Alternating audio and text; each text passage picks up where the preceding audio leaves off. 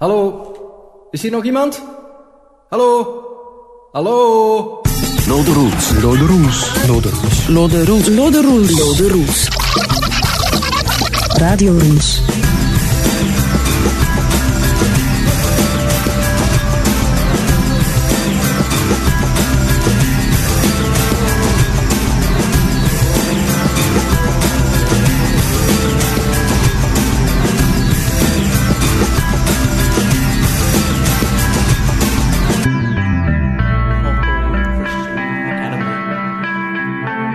Hoop ik maar dat er nog iemand is aan de andere kant van deze podcast, dat er nog iemand luistert. De laatste editie dateert alweer van, en dit is echt schandalig, van februari van dit jaar. Dat is meer dan een half jaar geleden, alstublieft. En ik zou allerlei excuses kunnen gaan bedenken, en dat heb ik eerlijk gezegd ook gedaan. Uh, voor ik op de recordtoets drukte, maar wat maakt het ook allemaal uit? Het is wat het is. We moeten erdoor, we moeten vooruit met de geit, vooruit met de podcast. Weet je wat het is? Heb ik de afgelopen weken vastgesteld. Ik ben te veel gebonden aan een radioformat. Ik heb mezelf een beetje vastgepind op een zekere structuur van deze podcast. Een structuur die eigenlijk nog te veel die van een radioprogramma volgt. Begintuntje, eindtuntje, uh, tussenjingles, uh, een introotje, een outrootje. Duidelijk afgebakende hapklare brokken, zeg maar, die je ook zou kunnen uitzenden op een, uh, op een klassiek radiostation. Dat is mooi, maar dat is natuurlijk niet een podcast. Een podcast is geen radioprogramma. Ik verkondig altijd aan, uh, aan iedereen die het wil horen dat alles kan in een podcast, maar misschien moet ik het in de eerste plaats dan maar eens zelf toepassen, dat principe. Een podcast, dat is gewoon klank, dat is gewoon audio. In welke vorm, in welk formaat of lengte dan ook. Geen regeltjes, geen format geen voorspelbaarheid als het ware. Dus bij deze Radio Rules 2.0, we zien wel wat de oogst klank oplevert na verloop van tijd. En we gooien het dan maar gewoon op het internet. Het uh, eerste dat ik al een tijdje wilde doen trouwens was een paar stukjes van de blog in audiovorm online zetten. Uh, de blog uh, inlezen eigenlijk, omdat ik nu en dan te horen krijg dat blogs lezen passé is. Mensen krijgen alles tegenwoordig binnen via Facebook en zelfs nog meer via Twitter. Um, wie leest er dan uiteindelijk nog blogs? Wel, net zoals het radionieuws ook wel eens het gesproken dagblad wordt genoemd, kan deze podcast dus ook evengoed de gesproken blog eh, worden genoemd. Dit was er te lezen de afgelopen weken op loderoels.blogspot.com. Dit was hem dus, de zomer van 2014. Een zomer die alweer voorbij vloog. En ik weet niet hoe het bij u gaat, maar hier worden voor de zomer steeds ontiegelijk veel plannen gemaakt om dan na de zomer vast te stellen, tja, dat behoorlijk veel eigenlijk niet gerealiseerd werd. De goede intenties botsen vaak met praktische overwegingen en tijdsgebrek.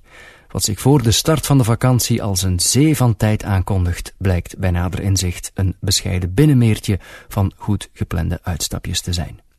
Hoe dan ook, de zomer van 2014 zal ons bijblijven als de eerste zomer in ons nieuwe huis. We verhuisden namelijk een week voor de start van de zomer. Na meer dan een jaar op een appartement gewoond te hebben, was het zalig om opnieuw een eigen tuin te hebben en over wat meer ruimte te beschikken. Twee keer kregen we afgelopen zomer bezoek. In juli mijn ouders en in augustus de schoonouders. Tussendoor hebben we ook twee keer gekampeerd. Het is te zeggen, we hebben een cabin gehuurd op een camping. Een cabin is een blokhut, zeg maar, met minimale voorzieningen. We hebben gefietst, we hebben gezwommen, gewandeld, gereden, gekoekoend, goed gedronken, lekker gegeten en vaak gewoon helemaal niets gedaan. En daar draait het uiteindelijk toch om. De meisjes zijn voor het eerst ook een week op kamp geweest en dat is ook allemaal goed meegevallen. We hebben de Niagara-watervallen nog eens bezocht en een paar mooie stadjes in Ontario ontdekt waar we zeker nog eens willen opnieuw naartoe gaan. Dit was de zomer van 2014. De luchthaven van Brampton gooide de deuren open het afgelopen weekend. En omdat ik zelf bij gelegenheid wel eens een vliegtuig bestuur, en omdat CN3, dat is de ICAO-code van Brampton, omdat CN-C3 dus op minder dan 10 minuten rijden van onze voordeur ligt, was het verplichte kost om naartoe te gaan. De formele organisator van die open deurdag is trouwens de Great War Flying Museum, maar iedereen op en rond de luchthaven maakt handig gebruik van de gelegenheid om bezoekers te lokken die dag. Dat museum, de Great War Flying Museum, is uniek in Canada omdat het een aantal exemplaren tentoonstelt van toestellen die gebezigd werden tijdens de Great War, tijdens de Grote Oorlog. Een groepje vrijwilligers heeft de oude vliegtuigen op ware grootte nagebouwd en vliegt er ook effectief mee. Die mensen doen airshows aan in Canada en in de Verenigde Staten. Het museum toont trouwens ook uniformen, wapens en andere authentieke spullen uit de periode 1418, waaronder ook de kledij van een Belgische soldaat. Brampton Airport is een van de grootste recreatieve luchthavens van Canada en beschikt over twee betonnen startbanen in perfecte staat. In totaal staan hier maar liefst 300 sportvliegtuigen geparkeerd in een van de vele hangars of gewoon op het gras. Ook daar is het druk. Het is het regionale centrum van de sportvliegerij met talloze clubs, scholen en luchtvaartgerelateerde industrie. De luchthaven herbergt een bruisende gemeenschap mensen en instellingen die met vliegen of met vliegtuigen bezig zijn en wordt door de lokale overheid terecht als een belangrijke economische groeipool gezien. Wat een verschil toch met de manier waarop sportvliegers bejegend worden in België. Kostprijs om hier in Brampton te landen als privépiloot? Nul, nada, noppes. Kostprijs om één keer te landen in Antwerpen, van waar ik vroeger vertrok? 29 euro, alstublieft. Dankzij die open deurdag heb ik trouwens kennis gemaakt met de RAA-afdeling van Toronto, de Registered Aircraft Association, een groep piloten die zijn eigen vliegtuigen bouwt of aan vliegtuigen sleutelt die ingeschreven zijn in de homebuild-categorie. Want ook dat is mogelijk hier in Canada. Daarover over de RAA trouwens meer in een volgend bericht. Gisteren nog eens een half uur staan schilderen aan een spoorwegovergang. Goed, ik overdrijf natuurlijk een beetje met dat half uur, maar toch, ik stond minstens vijf volle minuten stil. En dat is lang als je niet beweegt.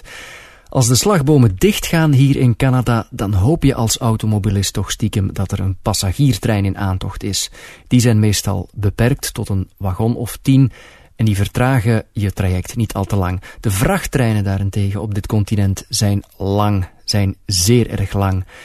Heeft het te maken met de ontiegelijk grote afstanden tussen steden of uh, soepele regels wat lengte betreft van de vrachttreinen? Ik weet het niet, maar feit is dat de gemiddelde cargotrein hier in Canada drie kilometer, alstublieft drie kilometer lang is. Met andere woorden, tientallen vrachtwagons die helaas vaak aan gereduceerde snelheid aan je ogen voorbij rollen. Op de blog heb ik een filmpje gepost dat ik zelf niet heb uh, ingeblikt, maar uh, iemand anders. Maar het toont wel hoe indrukwekkend zo'n transport kan zijn. Zeker eens gaan kijken op loderoels.blogspot.com. Voilà, enkele stukjes uit de blog. Daar ga ik het hier voorlopig bij laten. Ja, er moest en er zou nog eens gepodcast worden. Dat is bij deze dan ook gebeurd. Aan dit tempo hoor je mij terug in uh, maart van volgend jaar. En dat was een grapje natuurlijk. Dat is uh, niet de bedoeling volgende podcast als er wat meer klank is. Bedankt voor het luisteren en graag